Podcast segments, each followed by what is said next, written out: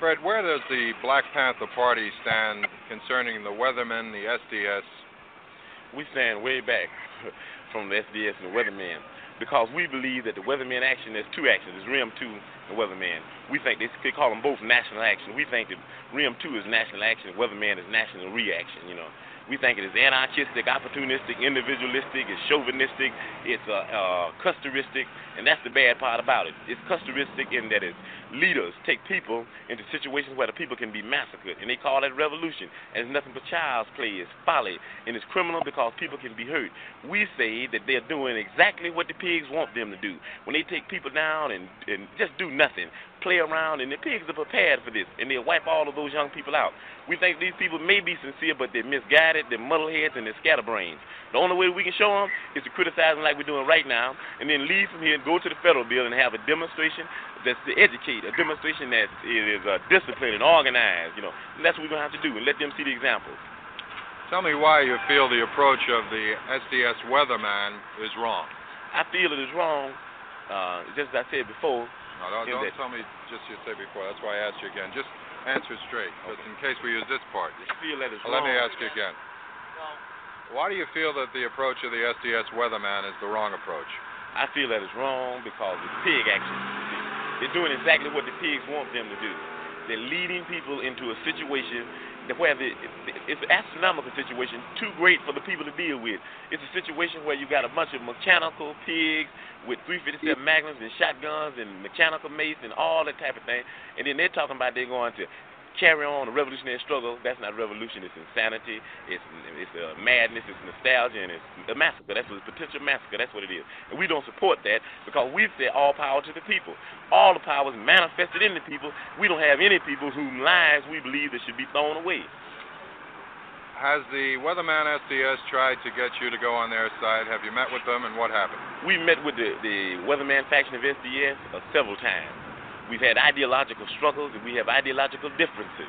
So what we did was we had an uh, we, we the other faction of SDS that agreed with the Black Panther Party called for an alternate action, a well disciplined uh, action not to provoke pigs, an action not to talk about uh, setting up confrontations with the pigs because the people are not ready for confrontations. These confrontations that they have are premature. They're politically premature and they're wrong because they commit people in a situation which they're not anywhere prepared for. Well, why do you think the Weatherman SDS tried to link the Black Panther Party to its movement? I don't know if it was actually the Weathermen of SDS. I'd have to say that it was the establishment press that is nothing but a tool of Warden Nixon's uh, machine. We call him Warden Nixon because the whole world is a penitentiary, and he's just a warden of the whole world. And you see, these people are just an arm that he uses for fascist oppression, you know. And I think today these fascist uh, news media might have did that. Now, briefly, how would you sum up what the Weatherman SDS is trying to do and what you think of what they're trying to do? I'd say that basically they believe that they believe that white people need to learn how to struggle. That they believe that these white workers need to learn how to struggle through confrontations. I'd have to say that basically I believe that this is incorrect. I believe that white workers have been struggling. They're some of the most violent people in the world. I believe that what they need is they need a redirection in their ideology and in their politics. They need to know who to struggle against. The workers need to start to begin to learn that their job is to struggle against the bosses. And until they do this, then struggle is incorrect. It's like no struggle at all. We say that if you don't struggle correctly, you shouldn't struggle. But you should struggle. We said dare to struggle and you dare to win, dare not to struggle and you don't deserve to win. But we have to struggle properly. What about the special approach of uh, Weatherman, which seems to be violence? Well, you see, it's I don't think it's really violence. You know what I mean? I think it's just a lot of politics, a lot of child play. I think that to have violence, you've got to be able to cope with violence. You know what I mean? And that's what the Black Panther. See, the Black Panther Party. A lot of people say we're violent. We're, we're a self-defense organization that believes that the people should be educated what's going on. We, yes, we do defend our offices and we do defend our homes. This is a constitutional right. Everybody has it. Nothing funny about that. The only reason they get mad at the Black Panther Party when they do it is for the simple reason that we're political, and they don't want to admit this. There are a lot of young organizations around, but we are a political organization. We're an organization that understands that politics is nothing but war without bloodshed, and war is nothing but politics with bloodshed. That it's just like you stretch something, and it goes. You can stretch things, they'll go into being another thing. If you stretch politics so long, it'll be war, and that's where we're at. Well, then why do you feel it's so important for the Black Panther Party to disavow any real link with the Weathermen SDS? I think it's important because there are a lot of people that watch the Black Panther Party, for example. They observe us and participate with us. And if we can be connected up with this, then it would be very uh, uh, unadvantageous to the people, and it very unadvantageous to the struggle. In that people that claim to be revolutionary would be going down roads that they think might be revolution, but in fact they're not roads of revolution. They'll be going east when their intentions are going west. And also it's important because Chairman Bobby Seale is in town and he's being tried by this fascist judge Adolf Hitler Hoffman, you know, and he's being tried without a lawyer. And we've got to bring all of the attention and focus on this trial that we possibly can, so that people can understand that these people are more capable of building gas chambers than Hitler ever was capable of building gas chambers. And we're going to have to get together. We're going to have to have some anti-gas chamber marches and some anti-fascism marches, and some anti-Hitler Hoffman marches, and some anti-Mussolini Attorney General Mitchell marches, and some anti-Daley and some anti-Hammerhead Hammerhead marches. These are the things we're going to have to do. The people need to be educated. If they're educated, we can resist and we can stop this fascism. Okay. All right. Thanks for giving okay, us How to shot. Okay. Good. good. Okay. Good. Okay. Once again, everyone, greetings. We live from the plantation. Uh, we started off with a um, with a um, presentation of some words being spoken by uh, Chairman Thornton, and um, I went and, and I just found that uh, video yesterday, and so I was looking at some of the comments and just you know the amazement um, that you know we just stand back in awe and and and, and recollect on the fact that this was a 21 year old man that the government was the government feared, you know, totally because of, of his organizing, because of his his uh his revolutionary spirit, and um, just some of the things he's saying about organizing and just organizing properly, like and and not organizing in ways that put people in harm. You know, just just sound principles to organizing and things that we all we all can can can improve on every day.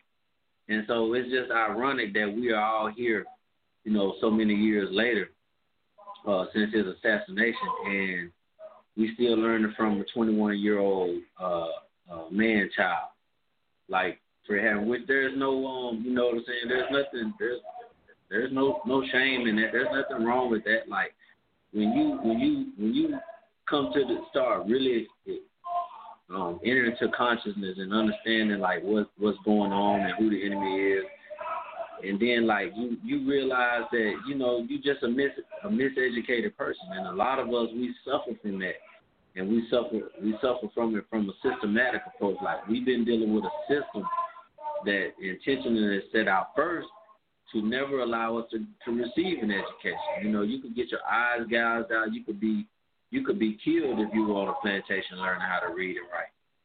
And um, then they gave us inadequate schools, inadequate funding. Like they've always had a plan to keep us uneducated. So the fact that we learning from from anyone, you know what I'm saying? The fact that we learning from anyone, period, you know, that's um that's a that's a milestone. Um, and as we continue to put this struggle together, from behind this plantation, we have to be willing to learn from everyone. Before I get off into my little opening note, we got a few more people um, in the host queue tonight that we're gonna be hearing from. I know Brother Mikael is in in the house. Brother Mikael. What's going on, soldier? Power to the people. Power, all all power, all power to the people. Glad to have you on tonight. How you doing tonight?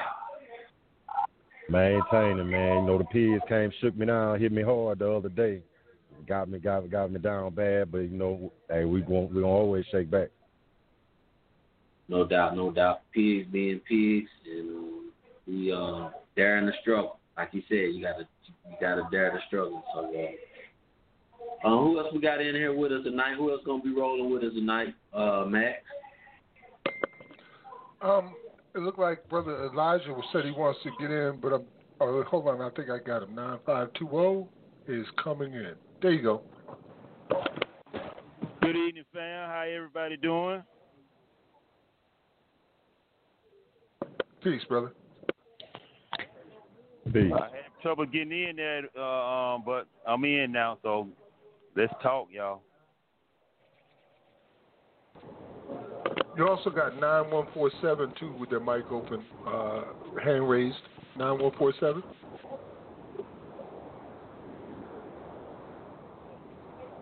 Or not?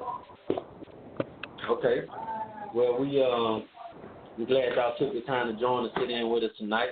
Uh, we're gonna be talking about a range of things once again, like what's going on, current events uh, in our media location, and you're welcome to chime in and share with us and our audience what's going on in your location, wherever you may be calling from, and uh, we can talk about like what we're doing to organize properly, as uh, as uh, Chairman Fred said, like and there's there's events going on around like around this movement. Uh, education, like education, is so important. Like we having the parole uh, events coming up, but like you said, we're not coming out there to uh, to uh, burn the rub off no tennis shoes. That's not what we're calling people out for. Uh, we calling people out so we can do some educating. There has to be some political education uh, about what's going on, on about the processes that are in place like, what are the unseen hands that are um, preventing us from moving forward? And so, um, we'll be having a webinar next Thursday and Friday, 7 o'clock p.m. Central Standard Time. Uh, we being the National Freedom Movement, and we're going to be talking about America's broken parole system and the work that we're doing to uh, create a pathway forward. I know y'all have heard me talk about this uh, topic a number of times but we're continuing to expand our knowledge base. Like we had a um, a meeting this past weekend, and the, the, the the members have been doing their research. They've been doing their political education, and we had a great meeting. Um, our knowledge base is increasing just like every week. Like we're getting better and better and stronger and more proficient in, in, in, in what these people have done to us. And um, I encourage everyone to um, go on our Facebook fan page, the National Freedom Movement. You'll see the event in there. Join the event, get registered. Uh, we're going to have it on. It's going to be a Zoom webinar. We're also going to be streaming live, and uh, we want to hear from as many people as possible. We want to see you participate. We're going to try to have as open a forum as possible. Like we're not fishing to come and just. It's not going to be just a monologue. We want to have a dialogue. We want to invite conversation. You know, um, we're trying to be we're trying to do our own thing. Like we're not trying to fit into no models or, or what not. We're trying to make sure that we have the best platform available for us to educate. And the way to do that is to allow as many people as possible to speak.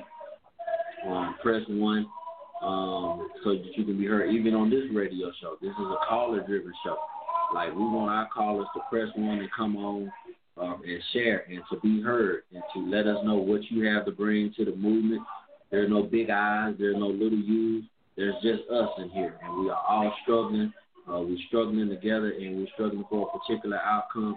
And we don't care whose name is on the banner. We don't care whose name is in the bright lights because this system don't grant um, rewards for those type of things. Like you can be the most well known this, and you can have the most popular that. The system does not grant rewards for that. You don't get free because of that. So um, that's not what we're striving for. We're striving for freedom and freedom only. We want to free all of our people uh, who are being held in captivity illegally uh, in kidnap status around the country. Uh, we're also getting ready for the April 3rd protest. Uh, we're getting ready to come out with more more organizations are coming out with their locations and, and their times and stuff. Um, it's just a lot going on. We saw JLS make a big announcement um, coming up in August. We're going to be transitioning into that after we get through with our parole event. So um, it's a lot going on. Now is the time, and um, it's a lot of breakaway stuff going on. Like people want to just, I mean, you just got people that just in this thing want to be saying, "Oh, I'm," you know, the I, the, the ego syndrome. You know, the ego syndrome is alive and well in these movies, and people are breaking away and trying to have these little events to say that they did something when there's more power in unity. Like we're more powerful when we all demonstrating and making moves together than when we when we doing these little breakaway sessions. And so everything that we do, like we're doing it with, the with the open hand. Like we we're reaching out. We want everyone to be involved. We don't want nobody out there standing alone. Like we don't even want to see an organization out there alone doing an event because we know that relative to the system that we confront, your chances for success is very small. Like, but people who are not in this, like you said, when people ain't organizing properly, and they don't even see that because they're not organizing for the people anyway. You know, so um, I just want to add that, like, like we have to, we have to, um, we got to step our game up too. I'm not gonna preach right now. I'm gonna come back. We're gonna talk about some of these bills and some of the stuff that we're gonna be covering in the webinar. Uh, some of the speakers, and there's still an invitation. If you have a family member, if you've lost a loved one in these prisons, we want to hear from you. We want you to come on and be a part of the webinar uh, dealing with parole, so that you can talk about, you know, how these parole board decisions are life or death decisions, and then you can make that known to the public, so that we have more ammunition to fight these parole boards when we when we are uh, making these demands. So at this moment, I'm gonna turn it over to another one of the calls in him, brother Mikael, and then brother Elijah. Follow him, and uh, the, the lines are always open. The lines are open from the moment the show starts. Press one, raise your hand, please come on and be heard. Yeah, thank you. Appreciate you, brother. And uh, good evening to everyone. First and foremost, that that well, that opening of the 1969 interview of Fred Hampton with ABC News really, really touched me in a major way because it spoke to all of the reasons why this man was a threat. He spoke about unified organizing, but in such a way that it had uh, that it made that it made things happen, but he also spoke about unified organizing in such a way as to not be drastic or do crazy things and, endanger people's lives. He talked about organizing, you know, on, on a level that was efficient and effective, but also minimize, uh, you know, the people getting hurt and being put in a position where bad things get happen to them. So it just, and the way that he articulated, if you watch the entire video, it's 11 minutes long. You'll see where the guy that was interviewing him stopped him three times and asked him the same questions, same two questions, three different ways, trying to get him to give a different answer. But he still spoke the same truth, just in different words. The brother was so eloquent and articulate and bringing the struggle to the forefront that that just highlighted all the points of why this man was a threat. So we got to always shed a light on that because that's what's needed today. That's what's needed right now. Uh, I have a little bit of breaking news up, updates for the people. First, we have this Shadow Track probation app that they're using in Virginia. right now, currently 11,000 people in Virginia are being tracked through a new probation app called Shadow Track. They're trying to eliminate human personnel and utilize the technology to keep us keep us underneath the, the thumb. Uh, Massachusetts. The Massachusetts Secretary of State William Galvin announced Thursday that Malcolm X's childhood home would be added to the historic register. So they're going to be making that a historical site. Uh, federal investigators are examining communications between U.S. lawmakers and Capitol rioters the communications between members of Congress and the pro Trump mob includes contact in the days around January 6th, as well as communications between rioters discussing their associations with members of Congress.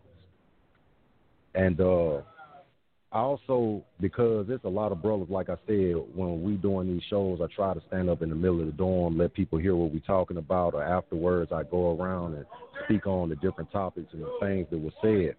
But uh, I done got into the habit of asking them if they want to say something. If they want something said, everybody don't have a voice or the you know to just jump out there on the radio. But with me uh, doing that, my my bunkmate said he been gone 20 years here in Alabama, and he doesn't have a transcript and can't get one. So they using a, a article from a newspaper in his transcript.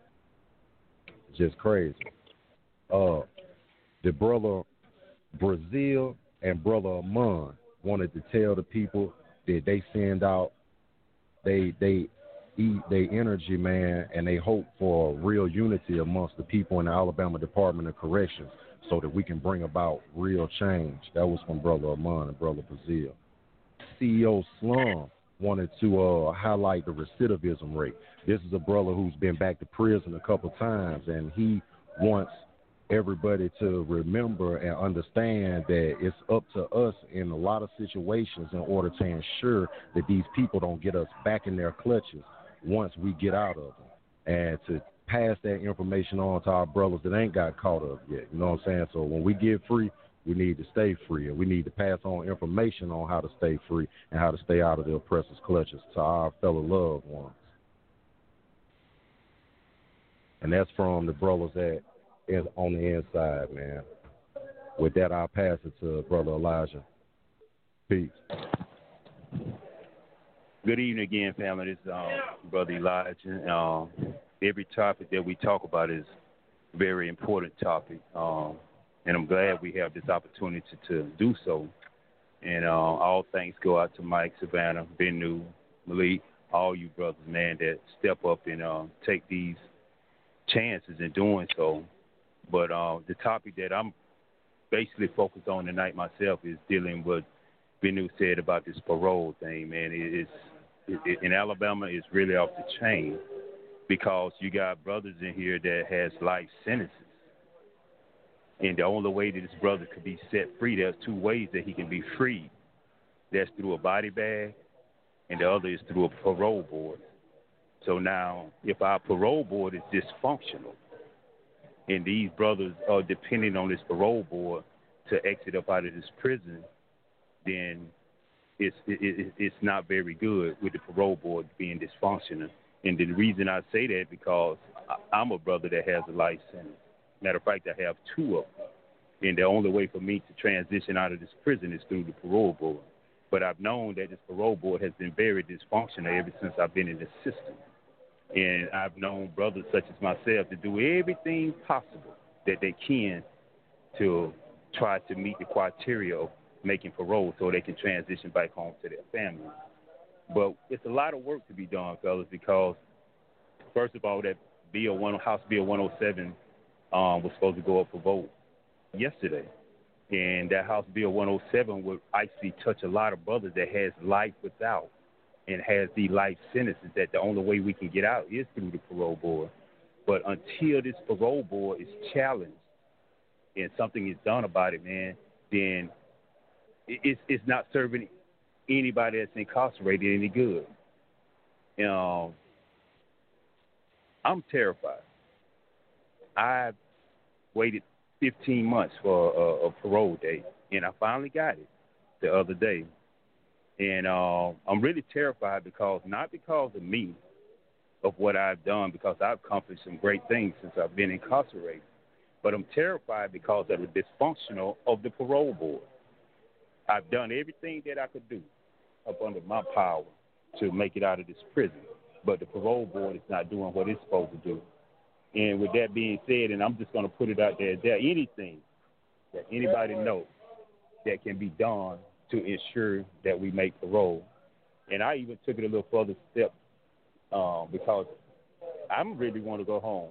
So I um, went around the camp and had a every officer that I have interacted with in the last 15 years, I had them to um to um sign in saying that, hey, man, this man is a good brother and he deserves a second chance. But anyway, that's what I'm throwing out there tonight, man. Is there anything anybody know what we can do to be successful in making parole and our peace with that?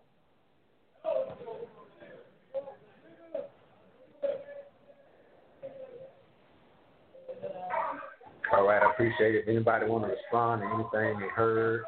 Uh, if you have other updates, information that you feel like it's important, we have a couple share. hands up. Okay, go ahead. Let's bring them on, Matt. Four eight one four. You are live from the plantation. Um, my name is Yvonne Bacon, and I'm currently going and studying prison law, how the prison system works, the parole board, their stipulations, the investigation situations, how all that works or how it's supposed to work. When you say you have a parole date, meaning you actually have a date to go home, right? Well, what it is, parole is like um, it's like an early release. Like it's saying that. Right. See, here's the thing. Like, if you get a 20 year sentence, all right. Now let's say you got when you when you you caught a, a robbery case, you dropped out of school, you smoke your own drugs, you run in the street, you ain't got no job, you ain't got no driver license, you always get kicked, blah blah blah. Let's say that's your situation when you out in the street and you catch a robbery case. Okay, you come to prison and you don't do nothing. You just keep, uh, you know, you get into the prison stuff. You start, you keep getting high. You keep getting into fights. You're always stabbing somebody. Woo, woo, woo. Okay, at at that point, now we understand that that the system is not set up to help you in the beginning, and they Right. gonna use I- that against you. Exactly. Okay, Exactly. so they're gonna use They're gonna hold against your you. whole jacket against you. So but if they going up, gave you an outdate, they cannot take that back unless you do something drastic like kill somebody. They want Okay, you, of true. course, you That's- know. That's not true though, man. See, they're giving you that data at their discretion. Like I said, they're giving you a seven year or ten year review date on that twenty year sentence. Okay, they want to see where Right. are you in seven years. Okay, if you haven't improved in seven years, they're gonna be like, well, you got to keep on working out this twenty. But if you show within that seven years that all those issues that you had, that you done fixed them, that you done got into the class, you done got off drugs, you done got your GED, you done got a trade, you done got every program that they offer to better yourself. But even having that, when you go up for parole, your parole still can be denied. And so Right. that that incentive to do right is removed. Like you have no incentive to do right. It's not going to benefit you other than for your personal development. It's not going to benefit you as far as the system goes, but for yourself, it Right. does. And so what we're doing, what we're working to change with the parole initiative that we got going, is we're trying to take that discretion away from the parole board.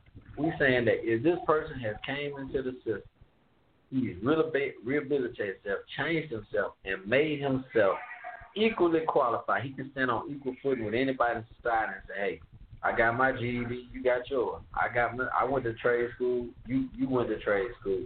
Uh, I know how to. I don't have a drug problem. You don't have. You know, we're trying to create a person that's on equal footing because these are the kind of people that they say are surviving in society and thriving in society. So we try to create that in these people, and the parole board is still saying no. So what we're saying is that the parole board has shown that they are not competent and trustworthy and qualified to make that decision anymore. So we want to take that decision out of their hands, and we want to get a, a, mandatory curriculum established to say that if this person completes this, this, this, this, this, this, and this, then when that early release date comes up, he automatically should be granted parole. So that's what we're working on, and that's what we're asking people to get involved, to show up for these rallies so we can educate people about what it is that we're trying to do with these parole boards and why what's currently going on is not working. And our webinar that we're going to have next week is going to break all this stuff down. And so we want everyone to be on this webinar and to show up for these rallies so that we can have the education classes that that's needed to be effective in challenging the current system. And I'm gonna let you finish. I wholeheartedly agree with all of that, and it all do need to be done. But my question was, he said he, the person said he went in front of the pro board, they gave him a date, and he was scared as to, you know, from now to that date, what's gonna go on. Like they're gonna fuck with him, they're gonna give him every reason to, you know, not make that date that was my question. Is not the whole parole board because the whole parole board is bigger. That's just oh, it's just sickening. It's it just disgusts me and makes me angry. Right. How Right. six or four people could, could tell you that you'd have been in prison for two years, fifteen years. First of all, they've never been there, so if they know if you make it in prison six months, you're fucking lucky. and you've got something going for you, but that don't promise you 15 years, and they done gave you 190. So the prison system don't have enough shit to keep you guys busy for 190 years if y'all per se could live that long. So why are they allowed to give them type of sentences out in the first place? And then there's a well, this guy did his whole everything you asked him. Y'all sat down, gave this dude fifty million things to do, all of which y'all believed was above his reach and that he wasn't going to complete them. So he completes them, and then y'all tear him down when he gets in front of y'all. Y'all can say, "Well, you did this, but so what?" Uh, y'all told me if I did this, I had a chance of going home. I mean, they tear y'all down and then they expect y'all to go back to them four by six cells and look at them three thousand motherfucking niggas and be happy. That y'all got to sit there for another twenty years and miss your life when y'all ain't getting no further ahead twenty years later than y'all was the day y'all went the first time. So the parole system is just a joke to keep y'all in there. But some of y'all do right. go above right. and beyond and prove to them that we can be changed if y'all help us. If y'all give us the tools to do so, 76% of us is going to take those tools, utilize them, and do something better. I tell people all the time they lock the smart ones up because they know y'all will fight back. They leave these fucking idiots out here on the street because they know they're going to cower down and take whatever. But the ones that will stand up and show them and prove to them that they're wrong, they find ways to keep y'all locked up for the rest of y'all life. So then y'all do shit like y'all doing now, activism. We need to find a way to. We already know the news is fake. Another underground, cynical news thing where we can just put shit on blast and can't nobody stop it. Bigger than Facebook because Facebook shuts the shit down if they feel that they're not gonna get no more government money if they let that play. Well, I definitely agree with that. Like we've been exposed and we've been putting out videos and stuff. Right, and it's funny and you they mentioned that. shut it down. It's, They shut well, it down. They cut them off. Uh, They'll do that if you do it on Facebook. Like I don't, I don't share on Facebook, and that's why I say it's funny you said that because I be telling can't- all the time. share on Facebook because I have lawyers in New York that is going after high ranked people in Mississippi. And when I first came out, people was literally threatening me, sending me pictures of me and my mom, me and my dad. You need to stand down. This is how close we are. So they told me to stay my butt off of Facebook, quit posting stuff, just send it directly to them and let them deal with it. Now, when I came to Mississippi for the rally at Parchman, I had police escort from the time I hit Mississippi line to three days later. I had police follow me everywhere I went. My I slept in the worst hotel in Yazoo because the police sat by my car all night, so I ain't have a damn thing to worry about. Every morning when I came out, I'm like, thank y'all for protecting my car and saving me some money. Now I'm going to Waffle House to get some breakfast. Y'all want to meet me there? Shit.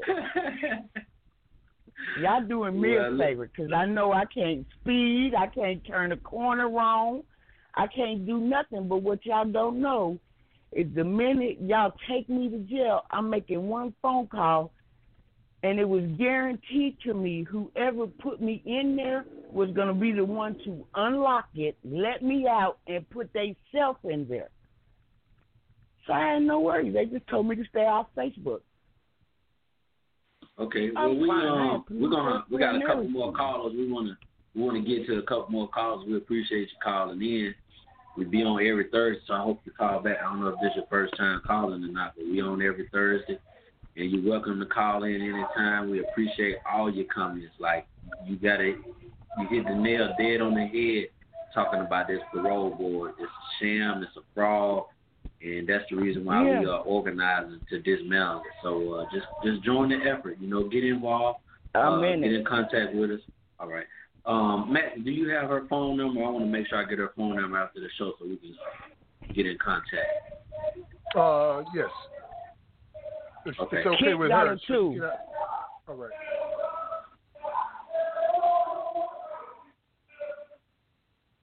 All right, thanks. Uh, who's the next caller, Matt? Let's try again with 9147. Your mic is open. 9147. I'm all. Uh, can y'all hear me? Yes. Yeah, this um Elamba with Incarcerated Louisiana. I'm just sitting here listening and um greetings to everyone and I just wanna add this.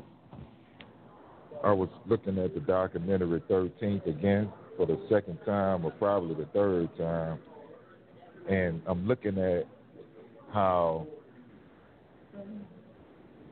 the people that speaking like Angela Davis, Michelle Alexander, and a bunch of people on there, even Cory Booker, I believe he's a representative in the United States Congress, uh-huh. and everybody is connecting the dots, you know, with this system of racism and white supremacy that exists in this country. We and, and they do it real well. They're showing the connection between slavery, between the 13th, you know, the Civil War, the 13th Amendment, the Black Codes, convict leasing, lynching, um, COINTELPRO, um,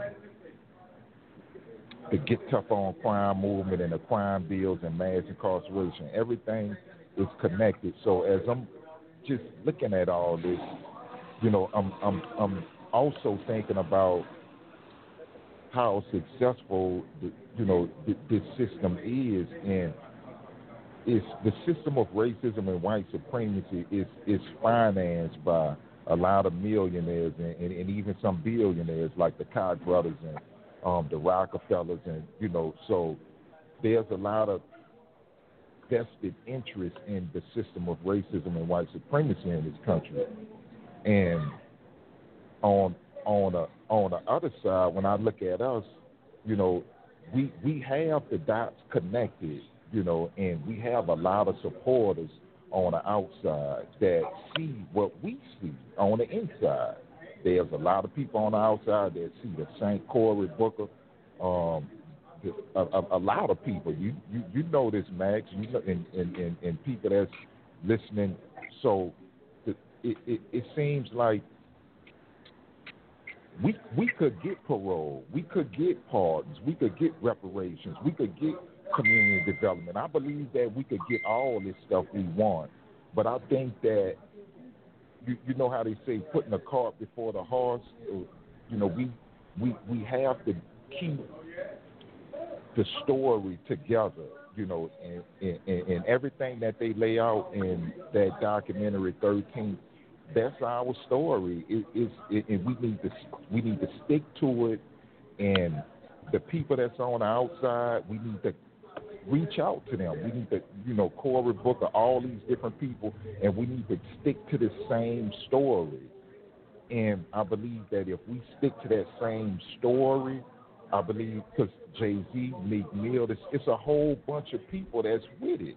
You know, so we just need to stick to the story reach out to the people, you know, and and also I think too that's on the outside to let them know that hey, we you know we we we of the same feather, you know, we we, we see the same thing, and, and, and at some point, I think that the, the the the money that we need to be able to um the funding, I think it's going to start coming in coming into it. Um, this this work that we're trying to do, if we just keep our story together and and and not, you know, try to try to um, reinvent. You know how they say reinvent the wheel. You know, I just think we need to just keep you know keep our story together, and I think that we could be successful in getting parole and and a whole bunch of other stuff because there's a lot of support that we have on our side.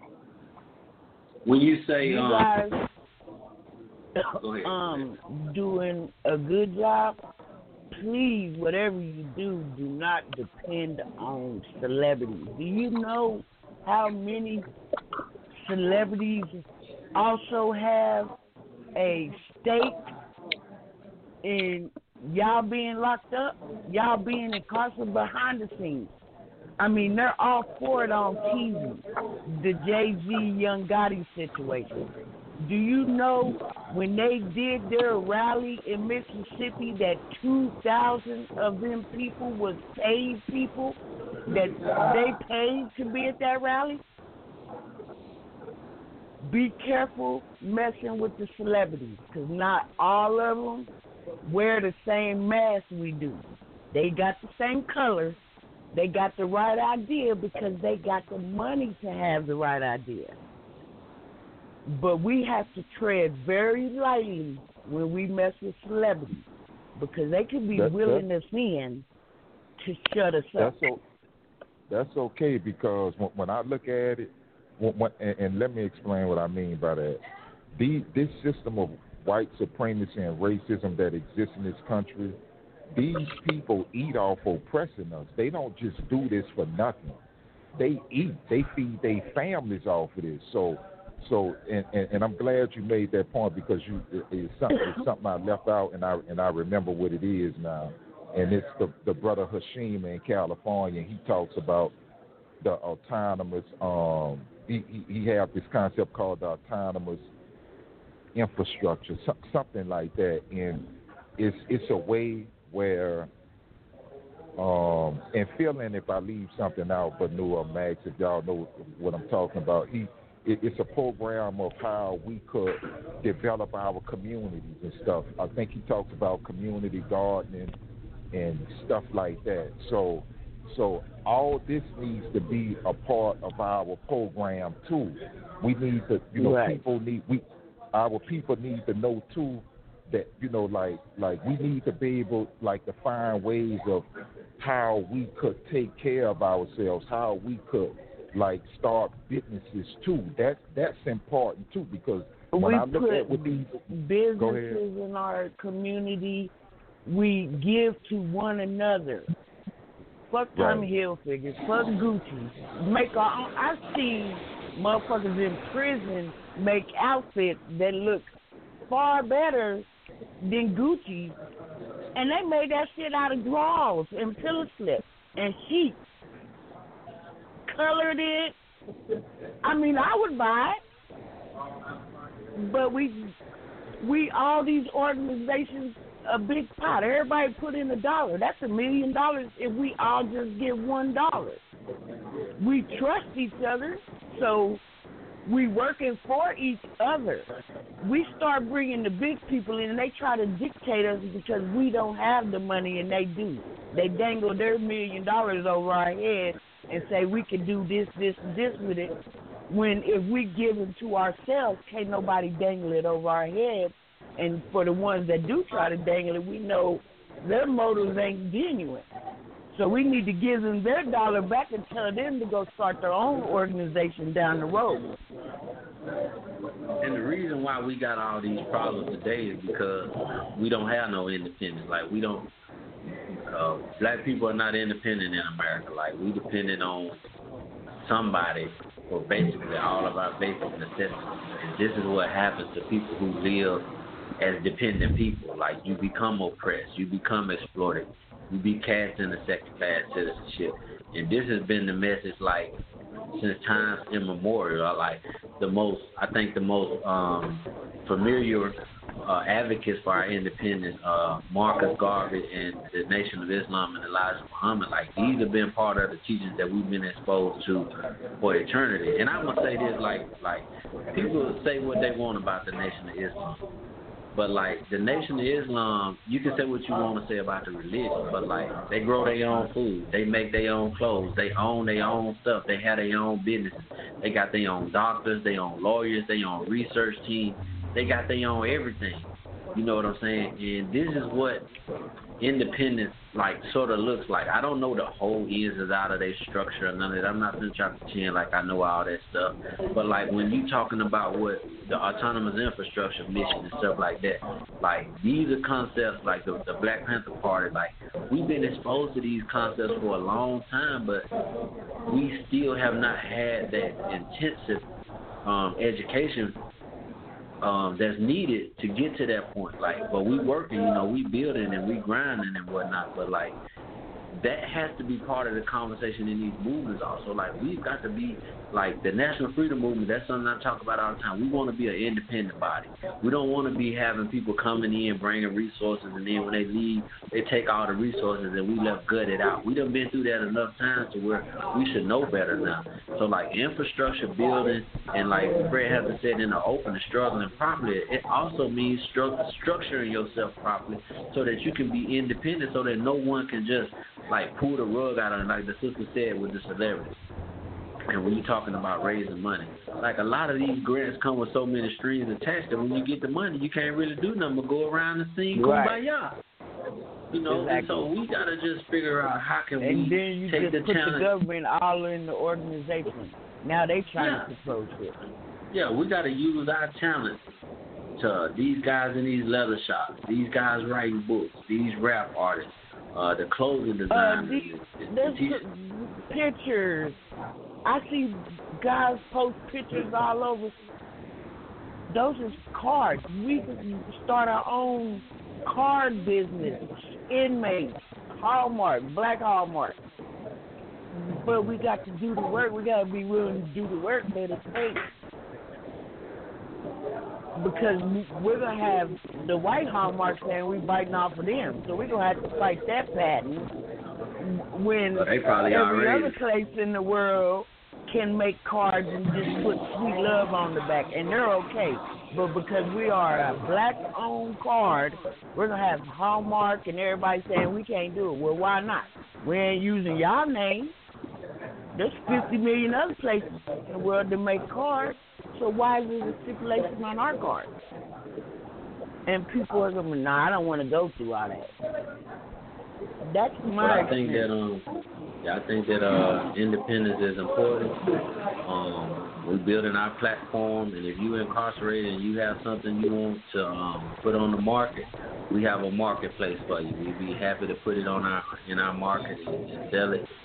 And uh, you make a contribution to what we got going on, and then you put the rest of it in your pocket and cut out the middleman. You know, we just trying to build an independent movement, man, because that's the only way we're gonna be free. Like you don't have liberty and freedom without independence. All that stuff work hand in hand.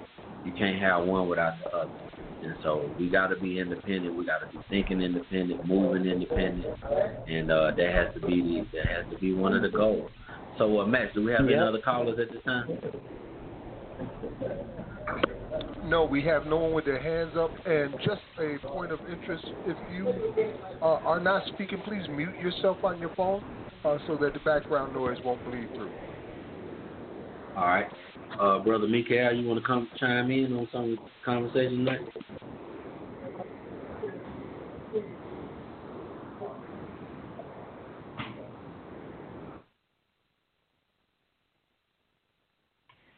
You might be on mute, brother Mikael, if uh, we can't hear you. Okay, can you can you hear me now? Yes. Yeah, we can hear you now. All right, yeah. Uh, they pointed out two very key things to the movement. The first thing that Brother Elamba kept repeating was stick to. Okay, and I learned this last week uh, from callers and Bro Max and others who was telling me about the importance of the language we use, slavery, uh, prioritizing our actions and activities around these things and keeping that common, the, the same rhetoric going the same way they do in reverse. So that's very important, sticking to the same story what the brother was saying.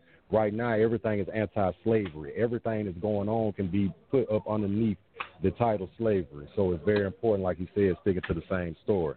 This was a problem dealing with our history, with the early African American historians during the Afrocentric era. You know, Chancellor Williams, W.E.B. Du Bois, and others didn't match, didn't uh, agree on their views of history, so it kind of split up and split up the minds of the Afrocentric people of the time. So you have to stick to the storyline or to the point of the story regardless. And then the other thing was what the sister was talking about about feeding and clothing the people. I say this all the time, and it's something I, I want to say came out of the Nation of Islam. It said that there's never been a successful movement that did not feed and clothe the people. So you want to grow your own garden. You want to start growing your own crops. You want to start doing things to care for and provide resources for yourself, your community, and the struggle. Those are activities that we must immediately engage in. And uh, we gotta, you know, when we talk about this slave ship, and you know, brother was saying stick to the same story. It was just hitting me in my head. Okay, he was saying about the 13th and about you know everything Michelle Alexander pointed out in the new Jim Crow. So we know literature helps us to understand and articulate our struggle. Uh, Martin Luther King and them moved out on the understanding they gained from a book they read called The Mysterious or The Strange Career of Jim Crow, which put all of the thoughts and ideas that sat in the back of their head to the forefront with the details and gave them the ability to articulate their struggle. Michelle Alexander did the same thing for us with the uh, with with the new Jim Crow. It gave us the details to our entrapment and incarceration in this new uh cat in this new you know established of the of the slave system and gave us the ability to articulate their struggle. So it's very, very important to understand about having that information, prioritizing according to that information and organizing with that information. I learned this lesson myself, you know what I'm saying?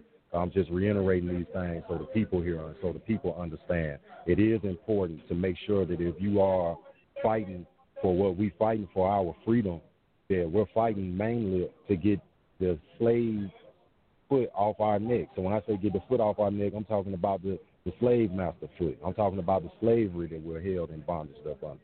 So if you speaking about what we speaking about, we should all be speaking about slavery. And I said uh, before I close out, I wanted to go a little bit deeper with this slave thing. A brother brought to me about the UCC.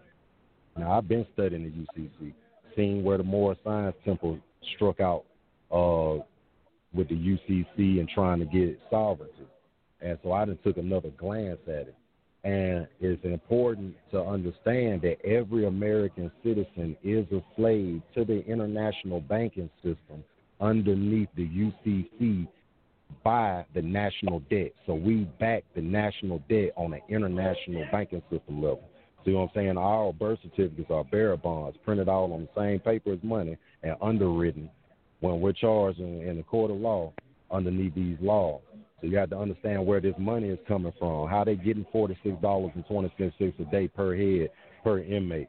Some places cost more. I want to say that the the the highest grossing uh, prison or jail in America is uh, the the boat facility in New York, Rikers Island, because it sits on a uh, whatever that is, a barge, so it costs so much money to operate. They say it's in the high thousands a day per inmate what they receive for the care of those people. And we know they're not spending that money on us like that. We can add up our meals and clothing to maybe 50 cents a day per individual. I wouldn't dare say a dollar, but you know, that's where's all the rest of the money going? So this is what makes us a cash crop. Now, some of us are held in bondage underneath this system way worse than others. And when I say that, I'm talking about those incarcerated. You know what I'm saying? So the people in the free world play a part in this slavery too, just not as much as those who are locked up behind the fence and tied into the criminal justice system. We double time getting slaves. You know what I'm saying? So I just wanted to point that out, man. Very important. Stick to the same story. We shooting at slavery. All of these uh, things being done to us fit up underneath that title and stick to that story. And it's very important to feed and clothe the people. We have to come together, unify and organize, and, and, and amass these resources. I just wanted to highlight that, but both of y'all spoke on that. And Elijah, if you can, let me know uh, that parole date that you got. You said you were 15 months and waiting for it. I wanted to know is that 15 months behind the original parole date you got when you came down? That's how long back behind they are? Peace. Okay. Um, while we waiting on Brother Elijah, what we're gonna do, we're gonna get ready to take a break. So we're coming up on the first hour. Go ahead and take a break. Um, if anybody needs to step away, take care of something real quick, and get ready to come back for the uh, second hour. Uh, live from the plantation, we're coming live from the cages behind the fences and walls of uh, U.S. prisons around the country. And um, we appreciate everyone for calling in and just continuing to support us. Like, you know, we don't have the, we can't put on a million dollar production. We can't have the, the bright studio lights set up. We we got what we got, and so we use what we have to do our best to put the message out to try to reach uh, like-minded brothers and sisters, and um, hopefully we can come together and um, and fight back against the system collectively. So we thank everyone for coming and supporting us, uh, for listening to uh, the things that we have to say. Uh, first hour is up. We'll be back on the other side after the break, live from the plantation. Where? Where are you? I've been looking for quite a while now, and you're nowhere to be found. Where? Where are my brothers? When times are so that our sons and daughters are swept up into a captivity not unlike that of our recent American past, and no one is willing to give their life for their future's freedom from the traps that lead to this legal addition of slavery, all I can do is ask, where are my brothers? Where are my brothers who fought colonialism with the courage of ancient warriors like Haile Selassie? Or helped our ancestors die with dignity in the so-called mutinies we call them fights for life of the Ma'afa, the Middle Passage. Where are my brothers? Where are my brothers who fought with our natural brother, the Apaches, Cherokees, Mohegans, and all the original peoples of this land against the non pigmented invaders from the West? Where are my brothers? Who fought for those that were tortured and lynched by mobs of these spineless, subhuman beasts for looking one in the eye, standing up for family, or just for the sport of it? Where are my brothers? Where are my brothers who were unselfish enough to endure the clubs, the dogs, the hoses, jails, to ensure that a right as small as riding the bus any way we please was ours? Or where are my brothers who took to the streets with arms to express the right of every human to protect family, community, property, and liberty. Where are my brothers?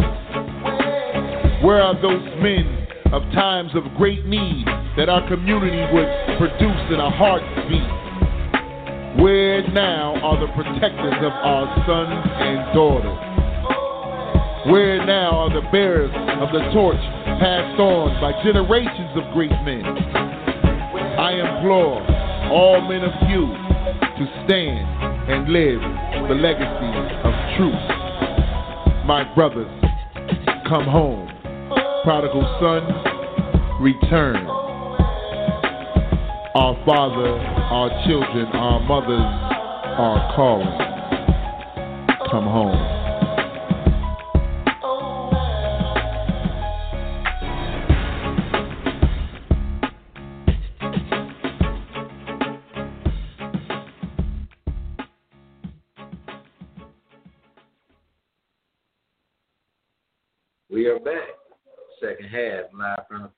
We appreciate everyone for joining in. We hope you're sharing the uh, broadcast. It's being simulcast uh, on social media night. We're being shared across many of the uh, uh, Facebook platforms. We want to try to extend it. We want to get on Twitter through Periscope, so we need somebody to help with that.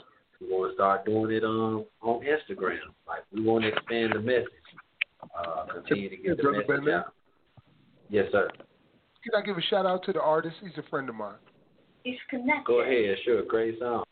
No doubt. You just heard Halisi Moyo, and that was uh, Where from the 2010 March 4th for Freedom event uh, in dedication to that. Shout out to my boy, Halisi Moyo. Thanks. Don't All right, well, you, you already know what I'm gonna be asking you to do, so I ain't even gotta say that. Please hold, and you will be able to listen to the show. And uh, what I want to say, man, he, someone Somebody got an echo going Yeah. on. Yeah, mute your phone, please, if you have uh, it playing loud like that. Okay. I want to. I, it's, you gave a shout out. I was just about to give a shout out because I want to give a shout out to to the lesser known guys. You know, the, the the unsung heroes, guys that are putting in work inside these prison walls that you know people are not familiar with. Like we know all the big names and we know the big name organizations and whatnot, but like, but just the guys who, the guys and the women, the whose names that everybody don't know. Like, there's certain people in a prison. Like, you're not gonna have no work strike. You're not gonna have no boycott. Uh, you're not gonna have no movement without. There's certain people like that, and those are not the people that all the time people are familiar with. And so these people they they don't be doing it for the recognition or none of that stuff. They be doing it for one reason only. They want to be free. And they really everyone don't have a, the same role in these movements. And these are guys that know their roles and know it well, and they stick within their lane. They don't they don't get caught up in the controversy. They don't get caught up in the uh the camera chasing.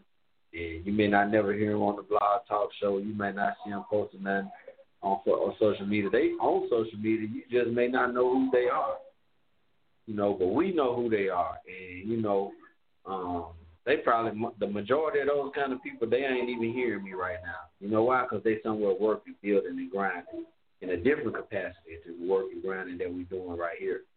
And um, I just wanted to give a shout out to them. You know what I'm saying? I'm saying unsung heroes, but they're really not unsung heroes because in these environments, in these communities, they are not unsung. Everybody know their name. That's what makes them so special. That's what makes them so unique. And so uh, that's just for all of the people that, uh, you know, a lot of times y'all don't see them or know about them or something. But like the people that you hearing and seeing and knowing, like we are not doing all of the work. Don't don't think that.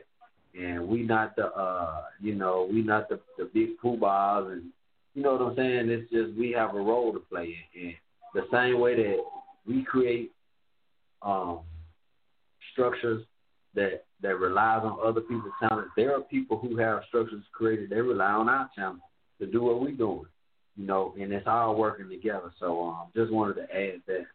Um, I know we still have brother Elijah and brother Lumba still in the queue. I want to bring them back on. I know uh, Mika, I had a question for Elijah, and then we want to make sure we hear from Ilamba as well.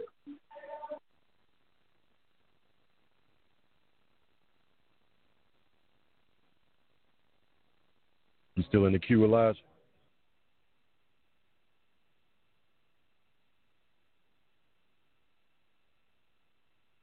Check to see if you're on mute. Yeah, what's what's his last four digits? Let me make sure his line is open. Nine two five zero. All right. Mm, yeah, he's open. His line's open.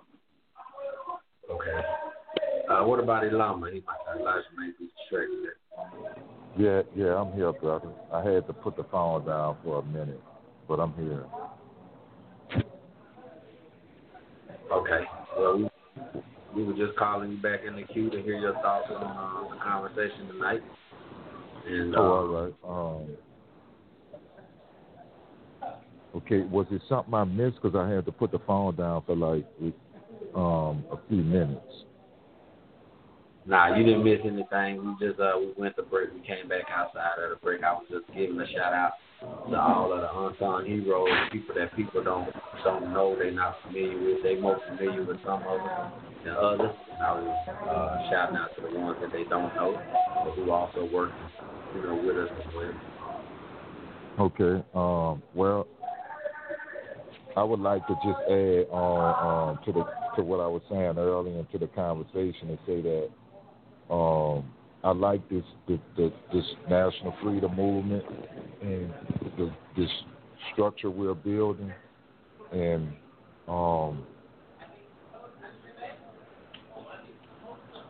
in terms of organizing, like you were saying, I think when you were speaking about the Nation of Islam and how they have their own um, everything, you know, and building on that. So I'm thinking, I'm, I'm thinking that if we could, if we could have a, a, a you know, because when I study organizations like um, the Democratic Party and the Republican Party and the structure they have set up and they committee systems and how you, you have one committee that may be that deal with certain issues may be housing, another committee that may deal with water issues, another committee may deal with commerce and trade, and another committee with taxes, another committee with um, um, finance or business or something like that. So that's when I when I think about us, you know, this national freedom movement, and um, and the people that's our that share our interests, you know, and and, and, and wanting to see um, abolition of slavery and wanting to see, you know, these, you know, more pathways for freedom to be created for people, um, for our people. I would think that that we should want to do something like that too. We should want to create a committee where um, where somebody that's knowledgeable in the area of of businesses and and, and, and related, you know, things of that nature, um, to where we could be able to, you know, start our own um, um, businesses and, and, and things, and, and also I'm not an expert in this area, but I'm just thinking. I'm just thinking how, like, the people that's out there that's successful, that's you know, that's that's you know, black, or not just black, but even white that share our interests. You know, like, you know, how could we could we create something within our structure that could allow them to sell their products to um to our people because you know when, when I look at this system of racism and white supremacy, it that's what I see. I see that they that that this system of slavery is they they the the the entrepreneurs that's out there that's selling us, you know, these various products in this prison and in the prison canteen, they we need to figure out how you know like like like how that how that works. How how did they do that? Because we need to do that too. We need to create some kind of structure within our system that allows people on the outside the entrepreneurs that share our vision of society and the world to be able to sell their products to our people and and and and, and um and that way I think that um we could be able to um, to um, hopefully um, have some you know some some some you know get them get get them to be able to to um, invest in this idea of, of, of a national freedom movement. Yeah, I mean, um, like we on the inside, like I don't think people just understand. Well, it ain't no thinking. I know people don't understand. Like when we talk about poverty, like people don't understand the poverty level on the inside of a prison. And so when we when we talk about organizing and, and doing these kind of things like that, like our ability to, and it's not to say that we can't do it because I don't want to make because I, I definitely don't want people to think that like guys on the inside. Because I'm gonna go back to a report in 2017. Bryan Stevenson of the Equal Justice Initiative issued a report. He said that people in just the Alabama prison system alone spent three million dollars on on on on the collect phone calls and twenty four million dollars on the canteen store.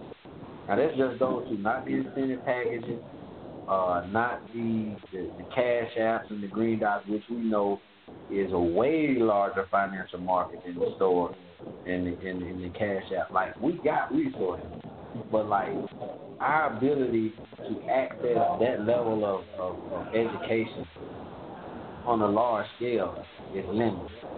Like it's hard to get books in, it's hard to get proctors, it's hard to get exams. A lot of this stuff is difficult, and like this is where outside support becomes important for us to be able to do that. But like we don't have access to job fairs, we don't get to share our ideas, and, we don't know what a non-disclosure agreement is, and we don't know how to get our LLC and, and stuff like that. On a mass scale, that don't mean that people don't know how to do it at all, and it don't mean that some people are not doing it. But like when you're talking about the level that we're on, like our education is not at that point yet. Like we're still struggling with getting people GEDs and, and, and trades and stuff. But at the same time that we're doing that, those people and all of us, our lives are at stake every day. Like so, there has to be a sense of urgency in all areas of what we're trying to organize in these prisons around the United States. So that's why we issue this call. Like, if you got somebody in prison, please get involved in one of these movements. Uh, so uh, movements for, for change. Get involved in something like because the needs are just you know we have needs across the board. But if everyone just get involved and, and, the capacity that they're able to feel, we can put a structure together and end this thing. Because without that structure and without those resources, like the, the amount of time that it's gonna take for us to build up to that scale, like you'll be dead by the. It's like you'll be dead. You building a, a mansion that you will never get a chance to spend a day, and then you're gonna be dead, and then it's gonna crumble down. It's got to start all over. So we're just trying to, to get more people to get involved and understand like why it's important for us to come together and why the time is now because the, the potential for death has never been greater with this pandemic and these drugs that they got in prison.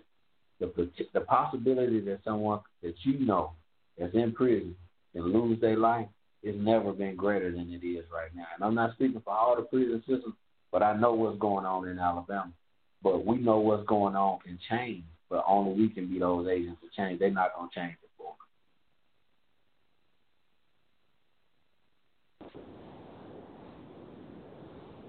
Bro, B new they uh they about to count, but I wanted to speak on the consolidating the resources because it's very simple for us in the prison system to do this.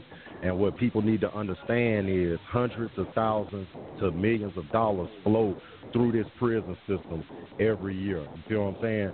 Thousands and thousands of dollars every month. Some people are grabbing that money. People that are grabbing that money do so in consort in concert with their loved ones on the outside. What I mean by that is this right here. You know, a lot of times people can't catch the store and they buy their food off of the land. See what I'm saying? So we need to consolidate them resources the same way. It's nothing for us to put two hundred dollars on a book and buy food with that two hundred dollars, and that two hundred dollars worth of food produces three hundred fifty to four hundred dollars that can be used for the movement.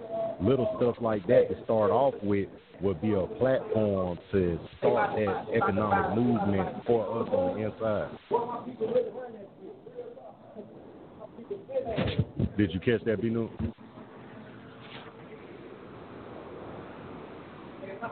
I did. I did. I did. Okay. I mean, I think I heard you say you were speaking to go to. I was getting getting ready to call Lee Lumber back on because I, I know he was um, expressing expressing something. I just wanted to chime in on that part of what he was saying. I'll, I'll bring him back in. I've been muting him because he's got a lot of background noise going on, so I'll mute him until you know you guys are finished talking. There you go. Okay. Okay. All right. Um. Uh, I'm just, I'm just, you know, thinking, sitting here thinking about, you know, because I'm, I'm pretty sure we all know if these people, you know, they're selling us um, all these products in here, you know, we just think about, you know, just this whole system of slavery. If they wasn't able to sell us anything, I don't think. I just wonder how thing, how the system would look like if they wasn't able to sell us nothing. You know, you know, the soap, the the different hair, skin and and hair products. They sell us the foods and stuff that they sell us in here. They just they making a killing. You think they made a killing back then with the cotton?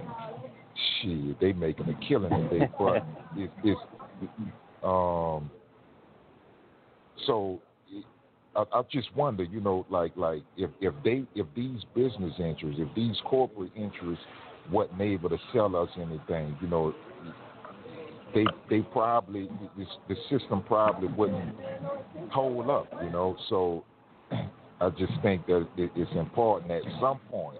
I don't know when, but at some point, you know, that we come up with some type of economic program because the this system is this system of slavery been around for a while, and I'm talking about just right here in this country, right here, and and and and it's it's going to take a lot of support from the inside and the outside, you know, to be able to dismantle this system and to be able to get the economic interest, the business interest on the outside, to get them involved, just like our oppressors was able to get the business interests involved. You know, they they had to show them that well, look, if we get them on the plantation, then look, you you know you, you're gonna be able to we gonna you know we gonna set it up to where you could be able to sell your products.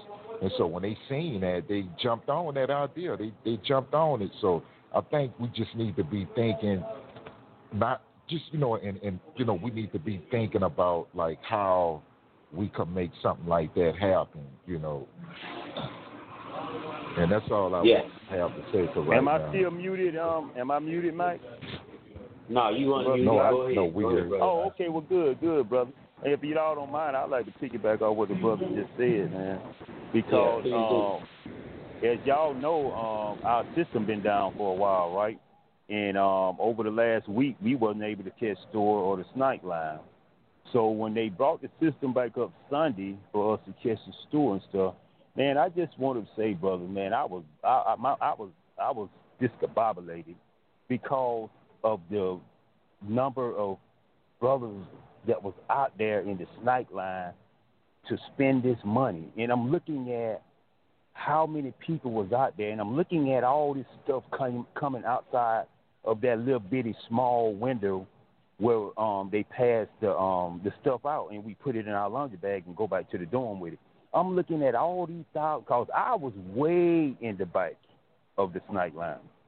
And I'm looking at all these thousands and thousands of dollars that's being spent by incarcerated people.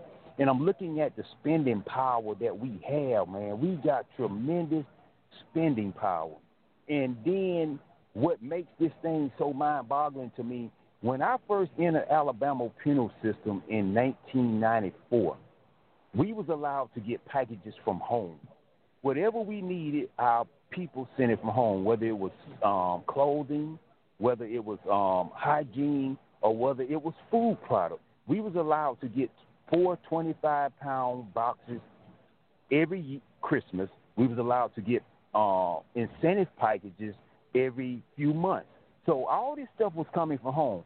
And before they ever even came up with the first program where we had to start buying this stuff from this company, man, I sat back and I analyzed this thing. And I analyzed, I said, oh my God, I'm looking at all these boxes that I was getting along with all the other guys that was in the dorm with me. And I'm looking at all this shampoo, all this soap, all these food products, and all this uh, clothing um, items.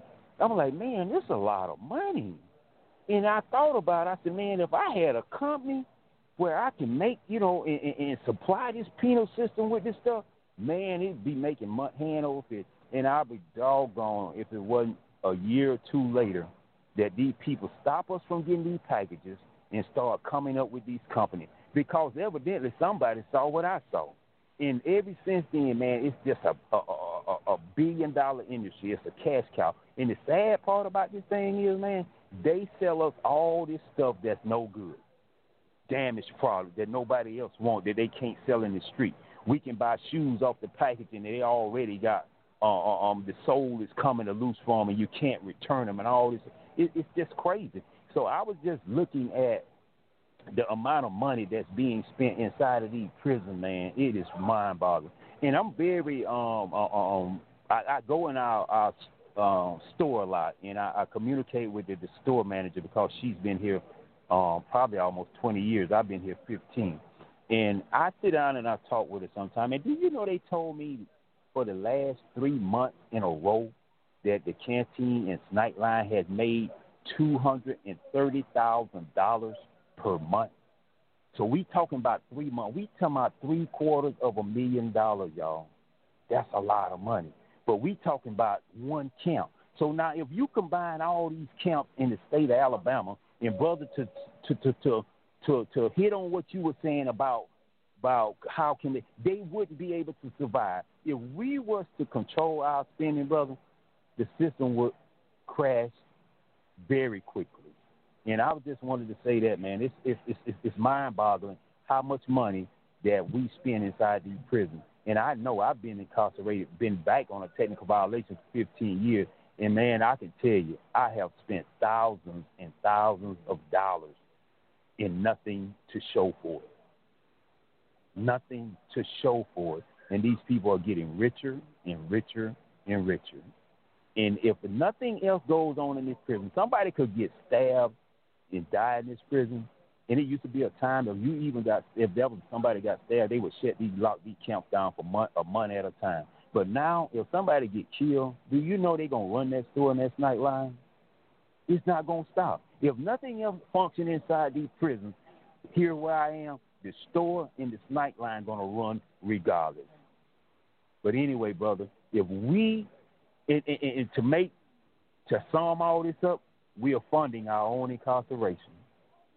We are truly funding our own incarceration. And I just wish it was something that we could do to kind of bond together and, and, and come together and say, hey, man, let's put on brakes or something. But I, I really don't see that happening. But anyway, brother, if we wasn't spending this money, wherever you are, wherever I am, the prison system couldn't stand. And I please with that, fellas. Thank you. Max, um, if you can, I want you to add some context to that because really that that part of what he just broke down, we know that's a part of the platform and that's the freedom movement, the work strikes, the boycotts. The boycotts, of course, goes right at the heart of that. But when he's talking about these people having us under their custody and we can only spend our money with them, I don't know if it was in sharecropping or if it was actually on the slave plantation, but it probably was on during the sharecropping era because I don't think we had. I don't know, but if you could speak to it, but like that was the exact same setup that the plantations were uh, for our ancestors. So this is something they practice. This is a model that they've had for a long time. Can you speak to like just some little, give us some historical facts on that? Yes, as a matter of fact, in 1888, when Frederick Douglass denounced the emancipation as a stupendous fraud on the anniversary of the emancipation in Washington, D.C., he went into an explanation of why. And in that explanation, he talked about a trucking system that had uh, people locked into peonage, where you could only buy your goods from this uh, system of white supremacists who would overcharge you, give you bad and rotten goods for twice the amount, and also treat you like an animal uh, just for daring to shop into their stores. Uh, the people had no recourse to get their goods and services from elsewhere. They were overcharged and forced into poverty because of it. They could barely make a living doing anything in the sharecropping and peonage system. Uh, so that was happening on the outside. What you're seeing on the inside is virtually the same thing. They call it a captive customer base, where the customers have no choice but to be customers. And so you'll find many, many goods and services in the prisons that aren't found on the outside world. Example would be some potato chips that they have in there. They're only sold in the prisons. Uh, I believe is it is it it's not Nike, it's uh, Reebok, isn't it? That has a contract with the prison system where you have to buy those Reeboks from the prison for X amount of dollars. Uh, so they treat you like a captive audience. You hear it when you use your phone on the regular phone that they have there to call up, and there's a Nextel in the back going, you know, uh, you have one minute left, and then it's what is it, three dollars for the next five minutes or something like that. So yes, you're being exploited while you're in there. The brother said we're paying for our own slavery, and that's the sickness of it. He's right. You're paying for your own enslavement, not only on the inside but also on the outside. Everybody who pays taxes is paying money for these uh, Department of Justices to do what they're doing to you right now. Can can I add a So little something else over before? Definitely. What you mean? Can you add? You a co-host, man. Come on with it. okay, well let me come on with it. Y'all, I'm gonna take y'all back to my little childhood, right? I remember coming up here in Alabama and uh, spending the summer with my father after my, him and my mom divorced. Um, and he called my dad used to call himself taking me and my brothers to earn money, and which you know was exciting to me at the time.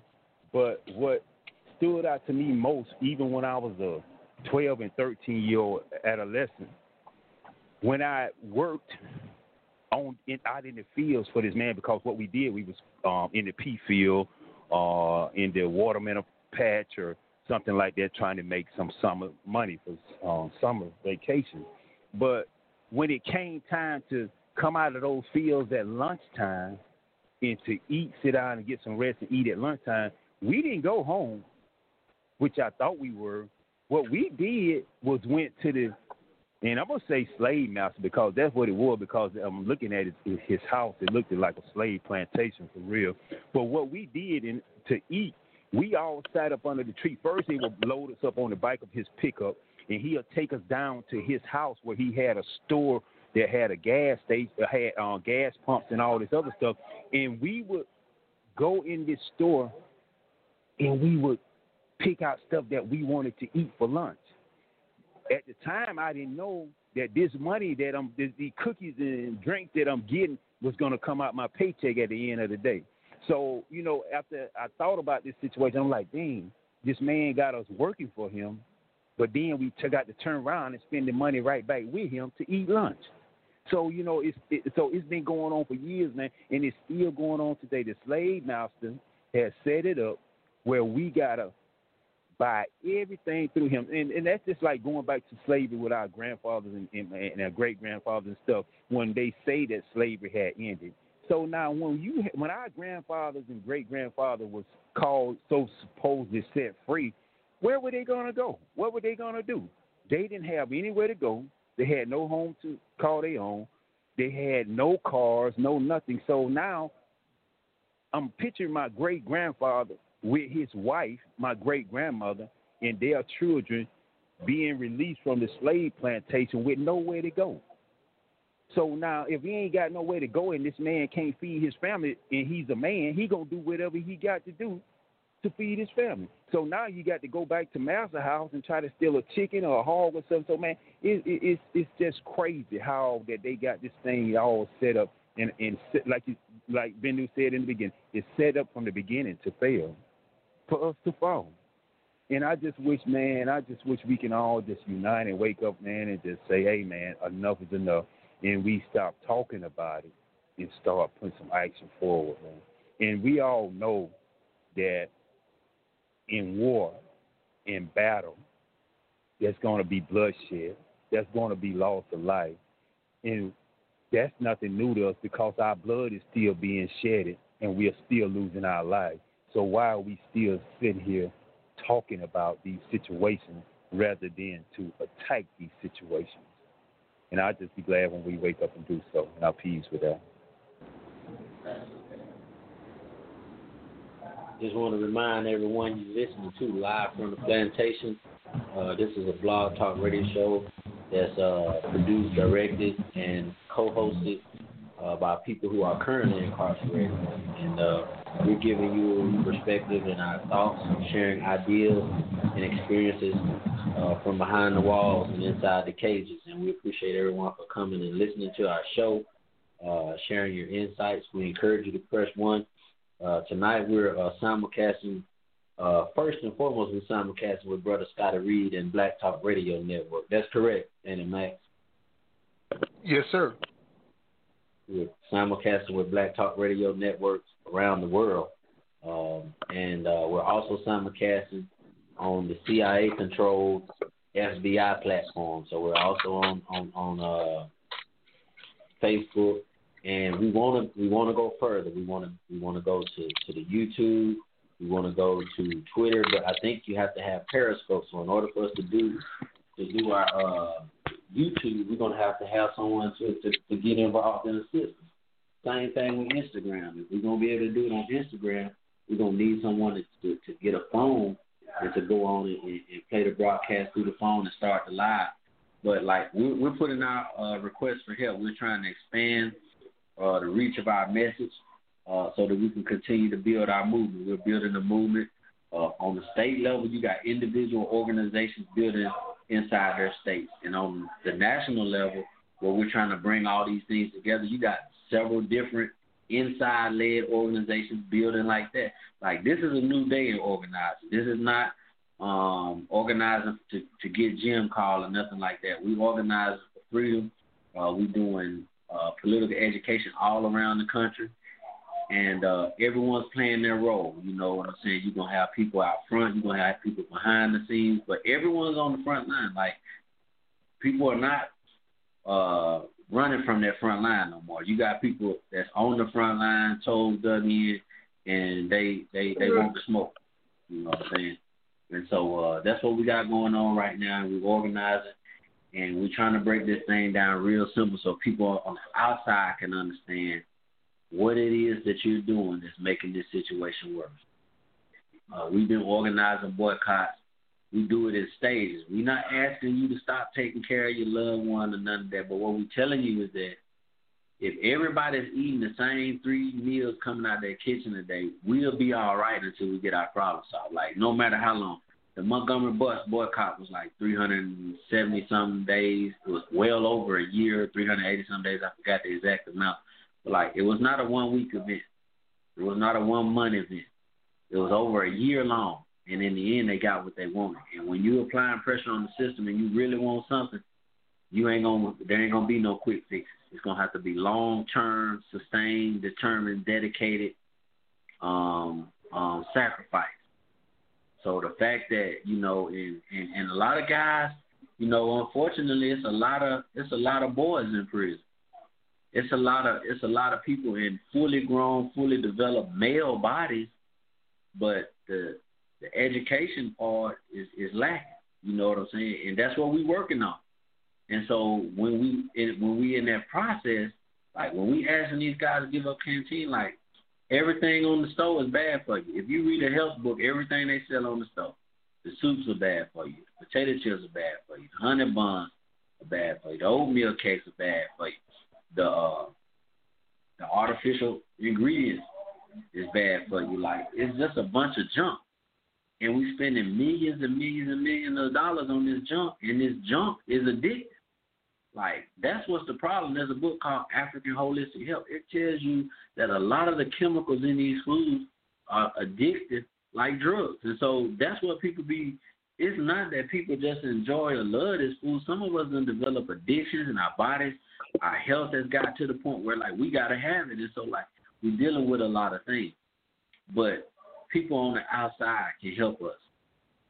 And this is how you can help us. You can help us by saying, no, I ain't sending no money this month. No, I ain't accepting no phone call this month. I'll buy you a book this month. I'll buy you a couple of subscriptions to Black Enterprise or or the San Francisco Bayview or the Burning Spirit or the uh, uh, the Power Paper or you know or or whatever. Or I'm gonna buy you the new Jim Crow. Like spend that money investing on improving that person. When we calling for these uh, boycotts and work strikes, you know, Billy and Johnny gonna be all right just because they can't catch store. Most people have serious, serious drug addiction issues inside of prison. Like every drug that's on the street, there's there's like two different variations of it in the, in, in prison. The kind that they that was bought on the street and the kind that it was converted to when he got in prison. It's like two different variations of every drug, and all of them are worse than what's what's on the street. And so what we asking for people is that to to think about things like outside the box, like not just oh I gotta send this money to my baby, my son needs. Think about what your son needs to get out of prison, not to be comfortable in prison. Start thinking about what is it gonna take the same amount of money. You ain't got to spend no more extra money. If you if you used to spending fifty dollars a week, then buy two books during the week that we call it for a protest. If you used to spend a hundred dollars a month, then buy a hundred dollars worth of educational material um, for the next month, and then you can get back on on track the month after that. But some sacrifices gonna have to be made. Some of that money is gonna have to be taken out of the system in order for us to shrink the system. Otherwise, it's gonna keep growing. These new prisons that they talking about building around the country, they gonna fund them with free labor and this and these and this money that we talking about tonight with these canteens and all this other stuff. Uh, collect phone calls. And they gonna have technology all around them where trying to keep cell phones from working in them because they want that collect phone call money because they know that when you hold someone, someone's family member, a loved one, or their child, or their husband, or their daddy, or their brother, that is somebody gonna pick that phone up and, and, and see how they doing. And they monetize it. They monetize our pain. They monetize our love. They know how to do all of that to make money off of it. But we gotta stop playing the game. Like even though we love, you know what I'm saying, we got to say, hey, it's got to be a sacrifice. It's got to be a sacrifice. And until we get to that point, you know, these problems ain't going away. And uh, we organize them. We have a webinar coming up, like I said, um, next week, the uh, 11th and the 12th and the 13th. We'll be hosting a webinar. We'll be broadcasting it live. And we're going to be talking about reinstating federal parole. We're demanding that federal parole be reinstated. Uh, it was taken away uh, when they were just kicking off this uh, war on drugs, and they were making this plan to fill these prisons up with black people, and then it's turned brown, and now it's turning white, and these prisons are filled, and this pandemic is, is, is wreaking havoc inside. And we're demanding they reinstate parole and let some people go. You know, they keep talking about this damn pardon process, and they they complaining about who all Trump issued pardons to. We saying change the law. You know, the people with these, these we see stories of men and women, especially women. We've seen so many women with, with 20, 30, 50, 60, 70 years um, in these drug cases, and they don't have a way out. And they depended on President Trump to sign a pardon, and he ain't signing them like that. We know Joe Biden ain't finna sign no pardons. So we got to apply pressure to change these laws. And that's one of the laws that we changed. We want mandatory parole brought back to the federal system. And then, and then we want a mandatory parole criteria set up all around the United States. If you if you've been in prison for 15 or 20 years, it's time to go. It's time to go. It's too dangerous. It's too much. It's too dangerous. The conditions have been, and the government owes us. Like the government has done injustice to the people. The government set up a domestic war called the War on Drugs, and they went in and, and, and, and waged a war against the inner cities and poor communities. And they got dead bodies everywhere. They put guns everywhere. They put dope everywhere. They used propaganda and they turned us against each other. And we've been killing and killing. And they've been killing us. And they've been locking us up. And they've been giving us the death penalty and life without parole and, and 80 years and 200 years and 500 years and life sentences in the Fed. And people ain't recovered from it. And they are wrong for it. They carried out an injustice. And so when you think about all of the blood that they done shed, all of the bodies that have piled up, they can say, "Oh, we don't want to change the law and let these folks out. They got this kind of crime. They did." We saying, "Look at your look at look at what you done did. Look at what you done did. Look at how many people you done killed. Look at how many innocent people. We just saw Nathaniel Woods. They just executed this man. He didn't kill nobody. He was innocent. They just executed a, a mentally ill person and trying to, to execute another.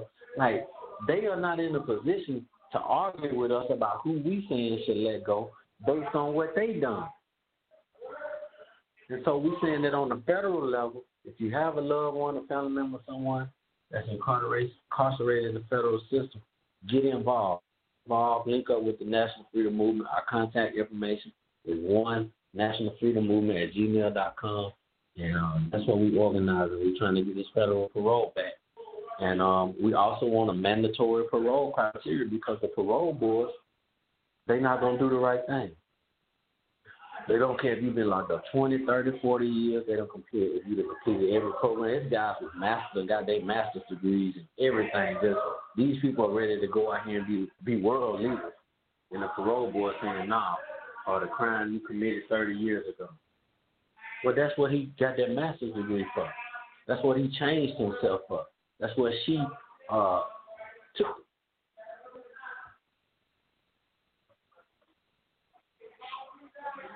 That's what she took those classes for. You know, that's why she got that associate's degree. That's why she got that GED and then when they got that diploma. That's why people doing the things they're doing. And the parole board still saying no. And so we got to take that decision out of the parole board hand, you know. So just want to put that out there. You know, we uh we trying to make a change, but it's gonna take everybody to do it. We can't do it. We can't do it in isolation. It's gonna take everybody, and that includes you, the the person that's listening, and the people that listen to you. So it's gonna require you to share this information and help us, um um you know, fix this broken parole system and create a pathway to freedom that's guaranteed and not based on no discretion or no parole board or none of that. Now we can deal with the pandemic. We can get some. We can get. Uh, um, in Texas, I think uh, Savannah's on. She could tell you about the parole bill that they got in Texas. Like these issues are being addressed, but they're being only addressed in certain places. We got to go. We got to organize this national freedom movement and start applying pressure on Congress. As I made the point other day, I'm make it tonight. When we mobilize against the United States Congress, we only have one institution that we have to put pressure on in order to get a law passed, and that's the U.S. Congress. But when you mobilize it on the state level, it's 50 different states that you're trying to get to change an opinion. Like even with our even with our fight on the slavery issue, like if if, if we can find a state that's willing to abolish slavery, I'll find a swear that's great. But if we can get the federal government to abolish slavery, that's the only institution we need. They can abolish it and say that it's illegal in the United States, and every state is automatically barred from from, from it. So just from a practical point, it makes sense that we target the U.S. Congress in our movement nowadays instead of just the state level. We have to target if I, if I, the federal level. If I may, bro. Yes, sir. There's a little Go bit ahead. of misinformation in that. Uh, and I'm saying that because we have to target the states because in order to amend the 13th Amendment or to re- to repeal and replace it, we have to have three quarters of the states' representatives on board. And so by going to the states first, we're we're building those relationships. So when we do get to that point where the states have to vote, we've already got three quarters of them on our side. Okay, well then let me ask a question then just to make sure I understand what you're saying. Okay, well first what I'm saying is that when the Thirteenth Amendment is passed, then that right there bars the state. The, the supremacy clause makes that the supreme law of the land, the Thirteenth Amendment. So if the U.S. Congress passes it, it becomes the supreme law of the land. I know that's correct, but just just making sure we clear on that, right? That is correct, unless the state itself has some different amendment that counters it, and then they would be uh, in the same condition that we have with marijuana laws, where in some states it's legal and yet it's illegal federally. Uh, so Okay, states well, can you- put in okay, well- something else. No, no, I think you're wrong. I, I know there was something we. That, that I think that, that you're wrong on that point, but there's no problem. We don't have to argue about it. We can research it, but like, the, the, I think the opposite is true. Like, if the feds had made it illegal, then it would have been illegal on the state side. But like I said, we don't have to um, go back and forth on that. We can just finish up this conversation after the call. Um, but the Thirteenth Amendment to the United States Constitution bars practice of slavery, and this is my position on it.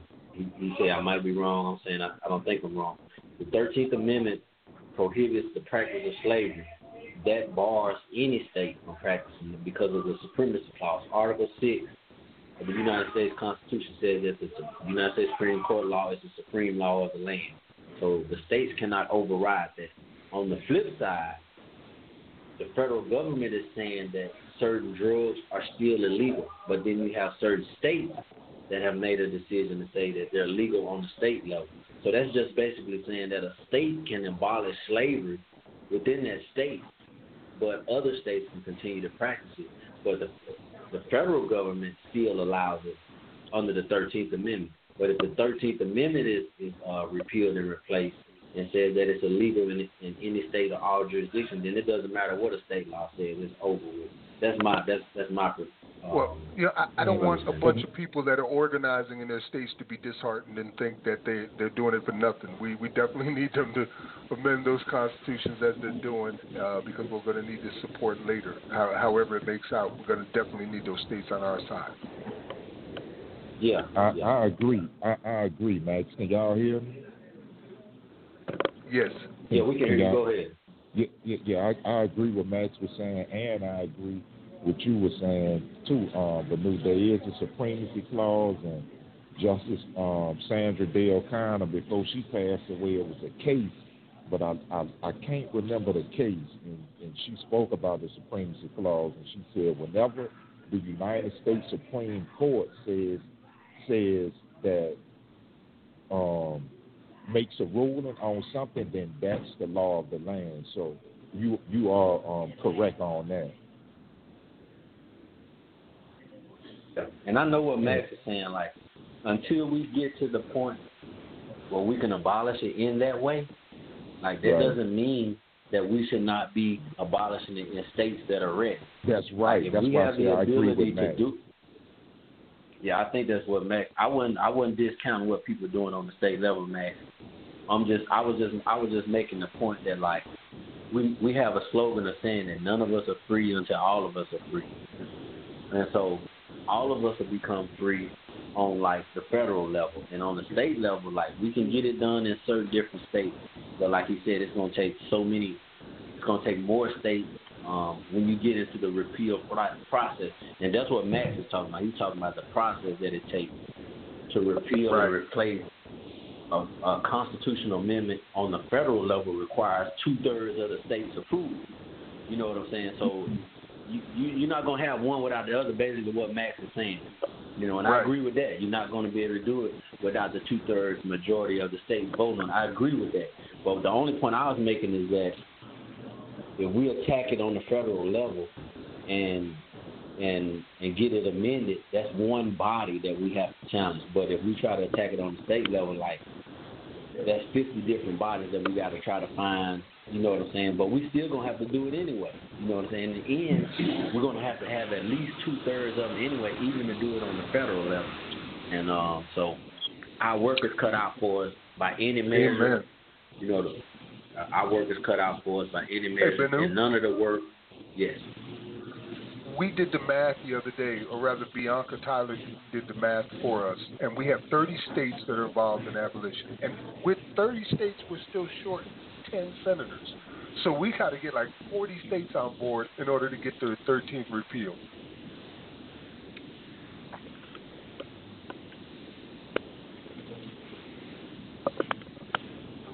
Just wanted to let you know that's what's radio up. speaking. Yeah, we're not just blog talk radio speaking right now. Like what we're talking about is something that literally, well, we can't say it's never been done. Well, we can say it's never been done because It's there wasn't this many been done. states in the union when it was done. It's never That's been right. done. Like we're talking about doing something that's never been done. Like they've never had enough votes to do what we're trying to do. So that lets you know that uh this is not a job for the faint of heart. But in the meantime, stop funding the system. Show up for these uh, uh, protests and rallies, the ones where some education will be taking place, and uh, do your part. Do your part. And uh, we're gonna. I guess I'm gonna let the brothers in the queue close us out. We got Elamba, Elijah, Mikael, and either one of y'all want to uh, say something before we close out? Yeah, brother Elijah, want to say something. I just want to send out a warning real quick, brother. Um, y'all remember uh, when it Hold on, Elijah. That was my fault. Repeat it. Say it again. Sorry Okay, about that. okay. But uh, anyway, fellas, just a warning going out. When uh, when we first started getting real popular with these cell phones, y'all know that um, the phone company inside the, the prisons institution took a big beating. Man, they took a real beating. Um, nobody was ever hardly using the phone system. So now they done got real smart. They got it real smart at coming out with these tablets. But I'm sending out a warning about these tablets, y'all. Um, people, if you got people on the inside that you're putting money on their wall phone, please be minimal about what you put on there because the more money you put on these wa- on these wall phones, they're using them on the tablets. Everything you do on these tablets, it costs, and it costs greatly. Um, so they coming back with a vengeance, man. So I don't know how many camps throughout Alabama system have the tablets already, but I know they're here where I am. And for in order for you to download a movie and to um, listen to some music, um, it, it's just expensive. It's almost twenty dollars just to do a movie in two songs. So be very careful about people on the outside about sending, putting money on your loved one's wall phone because it, it costs so much to use these tablets, and um, it's just another form of another company um, um, eating off of our loved ones, you know, at a, a alarming cost to our loved ones. So please be please be aware of that. And brother Bendu, man, thank you for all that information. Man, you gave out some valuable information tonight, brother, and I just want to say thank you and all the brothers that shared tonight, man. Y'all just keep fighting. When we fight, we win. And remember this, fellas, in order for us to win, we got to fight. And I peace with that, and y'all have a blessed night. Peace, dear brother. Peace. Uh, I just wanted to close out with uh, a few of these shout outs I got from other brothers behind the fence, man. I like to tap into the energy of the people. We got brother Ken Ken, free Ken Ken, free Young Mazzy, free Big Shiesty, CEO Slum, Ralph, Sean Carter, and brother Rick sends these words to the people, man. He said, Be the master of your own destiny. Shape and mold yourself to be the best you can be and pass it on, man. That's from your brothers in arms, your comrades behind the fence, man. Thank y'all for letting me share tonight. Peace. Brother Lomba.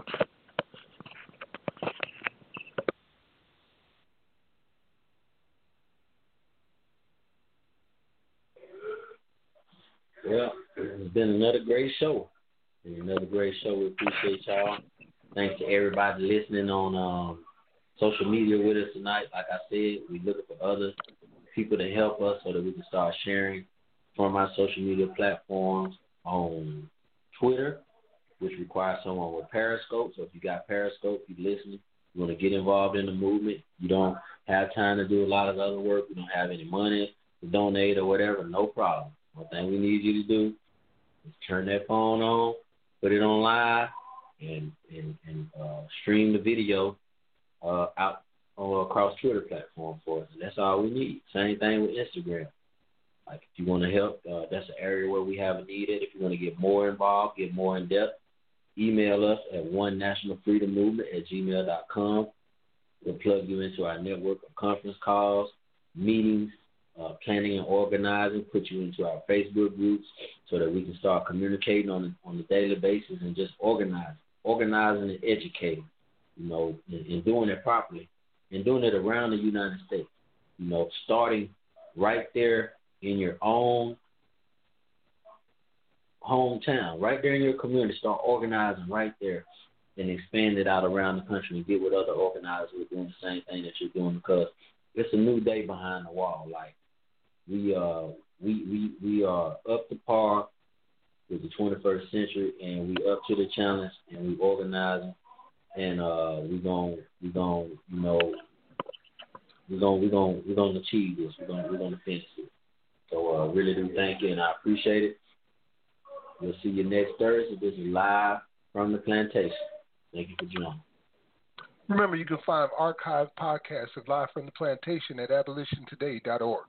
Peace. This is Roz Shiloh, Slavery. Liberation is a must. Oh, well, now, yeah. Slavery, oh, slavery. We still living in slavery. Slavery, oh, slavery, yeah. Look around, it's still slavery. Slavery won't provide a job. Slavery driving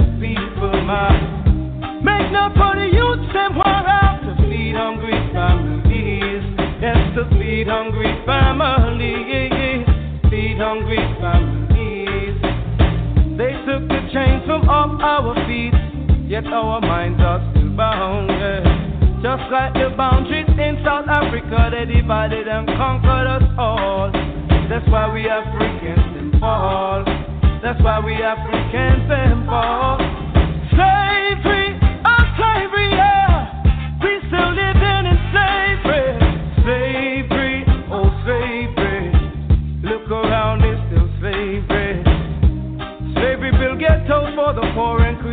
bring up down for the rich. Makes it so appealing over there. Enough of them get rich and sweet. Enough of them get rich and sweet. Trying I never get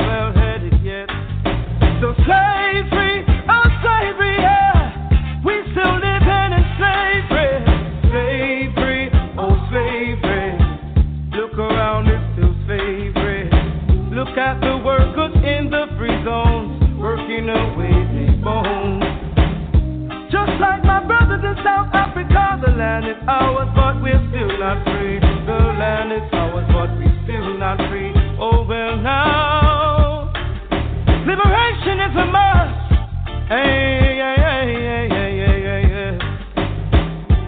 must do the work, and you lead for the crowd. Oh, oh.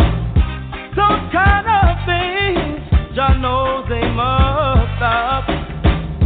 You feed one child, and you starve the other. My brothers, still raping my sisters. We Africans.